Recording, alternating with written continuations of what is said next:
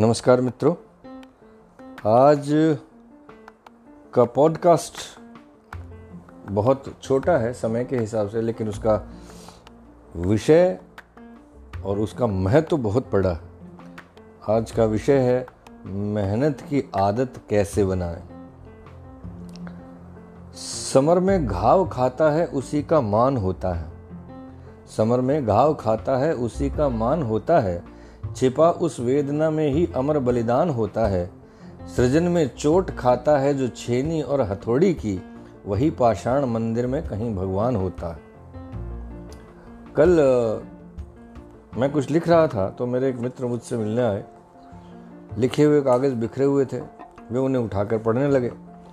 पढ़ने के बाद उन्होंने कहा कि बातें तो आपने सही लिखी हैं, किंतु इन सब में तो बहुत मेहनत करने की आवश्यकता। है मैंने कहा, जी हाँ। बिना मेहनत तो ये सब संभव ही नहीं है। उन्होंने कहा कि यदि किसी को मेहनत करने की आदत ही ना हो तो वो क्या करे? हालाँकि मैं उस समय कोई उत्तर नहीं दे पाया, किंतु मैंने सोचा, यदि किसी को परिश्रम करने की आदत न हो तो क्या ऐसा संभव है कि मेहनत की आदत डाली जा सके?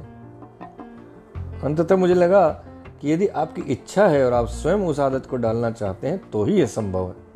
अंग्रेज़ी में कहते हैं the only thing that overcomes hard luck is hard work इसी बात को हिंदी में किसी ने बड़ी खूबसूरती से कहा है कि दो अक्षर का होता है लक, ढाई अक्षर का होता है भाग्य, तीन अक्षर का होता है नसीब, साढ़े तीन अक्षर का होता होता है किस्मत, पर ये चारों के चारों चार अक्षर के मेहनत से छोटे होते हैं।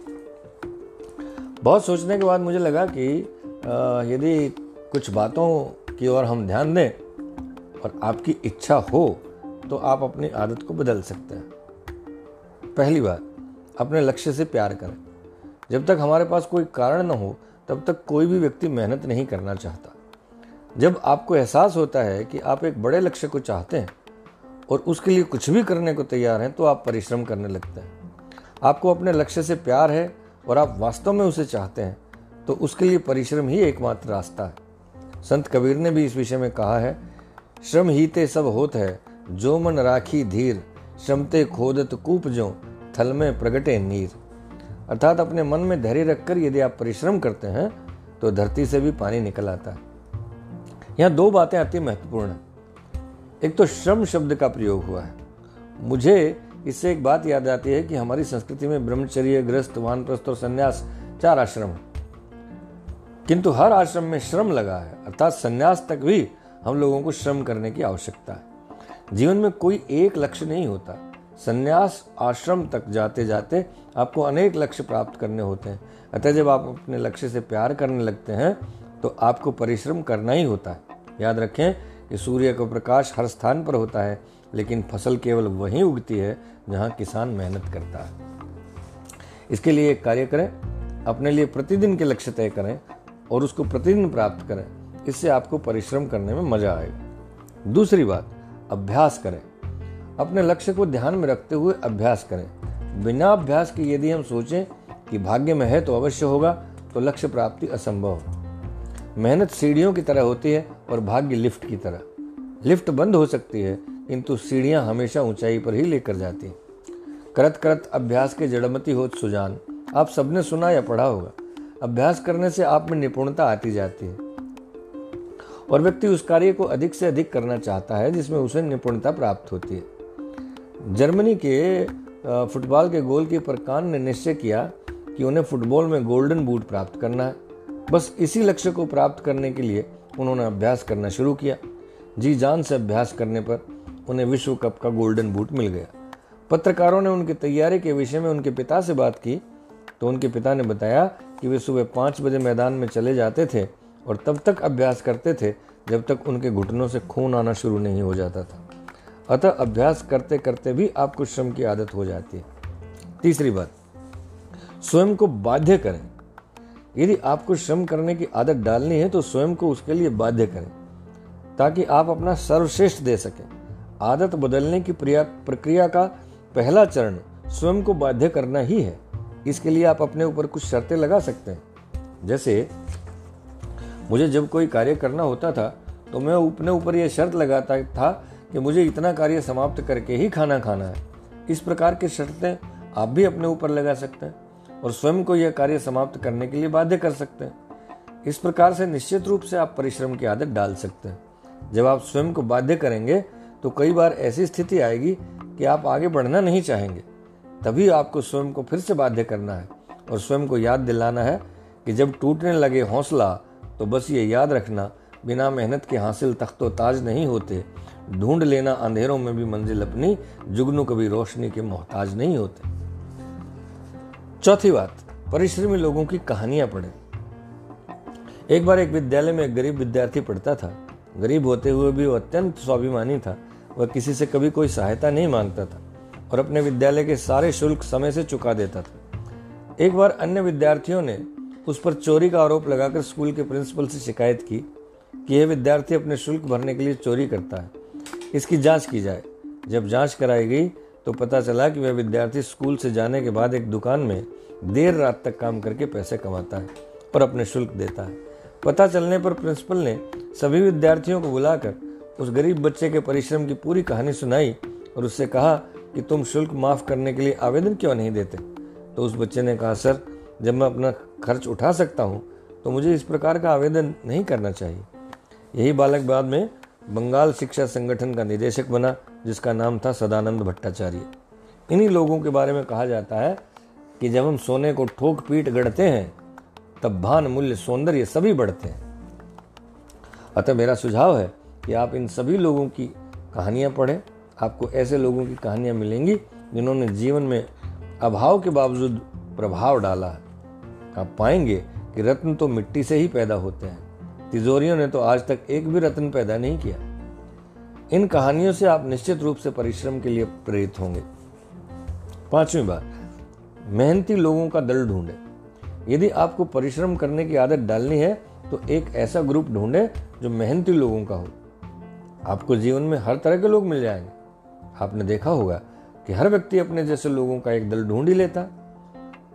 इसी प्रकार यदि आप मेहनती लोगों का एक दल ढूंढ लेंगे और उनके कंधे से कंधा रगड़ेंगे तो या तो आपको मेहनत करनी होगी, या फिर आप उस दल को छोड़ देंगे। किंतु यदि आप वास्तव में अपनी आदत बदलना चाहते हैं तो छोड़ने का प्रश्न ही नहीं, आपको आदत पड़ी जाएगी। छठी बात, स्वयं के लिए अनुशासन बनाए। यदि आप अपने लिए एक अत्यंत अनुशासित कार्यक्रम बनाते हैं तो वह आपको परिश्रम की प्रेरणा देता है। आप अपने लिए कठिन रास्ता चुने। जब आपको चुनौतियों का सामना करने की आदत बनती है तो परिश्रम करने की भी आदत बन जाती है। आप चुनौतियों का मज़ा लेने लगते हैं। किसी ने कहा है, धूप है, बरसात है और हाथ में छाता नहीं। दिल मेरा इस हाल में भी अब तो घबराता नहीं। मुश्किलें जिसमें न हो, वो ज़िंदगी, क्या ज़िंदगी? राह हो आसान तो चलने का मज़ा आता नहीं। अगली बात इच्छा शक्ति को मज़बूत बनाए। जैसा मैंने शुरू में ही कहा कि परिश्रम की आदत आपको तभी हो सकती है जब आपकी इच्छा हो। इसलिए सबसे पहले आपको पहले पाँच चरणों पर अमल करते हुए अपनी इच्छा शक्ति को मज़बूत करना होगा। जब आपकी इच्छा शक्ति मज़बूत होती है तो आप वह कर गुजरते हैं जो आपने स्वयं भी नहीं सोचा होता। जब हम एमए में पढ़ते थे तो उस समय हमारे एक प्रोफेसर हमें मोहम्मद अली के बारे में बताते थे कि जब वे अपनी एक प्रतियोगिता में मुक्केबाजी कर रहे थे तो उनके विपक्षी मुक्केबाज ने एक ऐसा मुक्का मारा कि वे धराशायी हो गए। रेफरी ने गिनती शुरू की और दस की गिनती पूरे होते होते वे खड़े हो गए। दर्द के साथ साथ गुस्सा भी था और उन्होंने अपने विपक्षी मुक्केबाज पर ताबड़तोड़ हमला कर दिया। अंततः मोहम्मद अली वे मुकाबला जीत गए। एक पत्रकार ने उनसे कहा कि आपकी मुक्केबाजी की स्किल बहुत अच्छी है। मोहम्मद अली ने कहा कि जब मैं नीचे ज़मीन पर गिरा हुआ था और रेफरी गिनती गिन रहा था तो मेरी स्किल ने नहीं मेरी विल ने मुझे उठाया था। यानी आप कुछ भी कर सकते हैं, बशर्ते आपकी इच्छा शक्ति मज़बूत हो। क्योंकि एक कवि ने इस विषय में बहुत सुंदर कहा है कि मिटा दे लांग जाए या कि उसका अतिक्रमण कर ले। मिटा दे लांग जाए या कि उसका अतिक्रमण कर ले। मैं ऐसी कोई भी कमज़ोर सरद हो नहीं सकता। जमा कर खुद के पाओ को चुनौती देनी पड़ती है, कोई बैसाखियों के दम पे अंगद हो नहीं सकता। अगली बात। नापसंद काम पहले करें। यदि आपको परिश्रम करने की आदत डालनी है तो आप अपनी दिनचर्या उन कार्यों से शुरू करें जो आपको पसंद न हो। इसका कारण यह है कि जब आप इस प्रकार से कार्य आरंभ करेंगे तो आप शीघ्र उन कार्यों तक पहुँचेंगे जो आपको पसंद होंगे। और इसके अतिरिक्त, जब आप उन कार्यों को भी करने लगते हैं जो आपको पसंद नहीं होते, यदि हम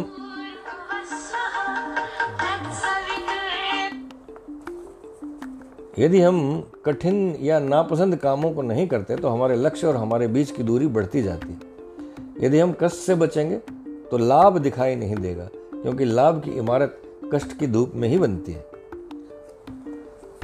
और अगली बात, अपनी सीमाओं की बजाय क्षमताओं पर ध्यान दें। यदि आप अपनी सीमाओं पर ध्यान देंगे तो कभी भी परिश्रम की आदत नहीं बना पाएँगे।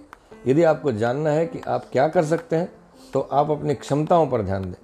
यदि आप अपनी क्षमताओं को जान लेते हैं तो उसी प्रकार की शक्तियाँ आपको प्राप्त होती हैं, जिस प्रकार हनुमान जी को अपनी क्षमताएँ याद दिलाने के बाद पलक झपकते हुए समुद्र लांग गए इसलिए इन सब कार्यों को करके आप परिश्रम की आदत डाल सकते हैं। एक शायर ने कहा है, मेहनत से मिल गया जो सफीने के बीच था, दरिया इत्र मेरे पसीने के बीच था। बहुत बहुत धन्यवाद। थैंक यू वेरी मच अब अगले सप्ताह मुलाकात होगी। शुभ रात्रि।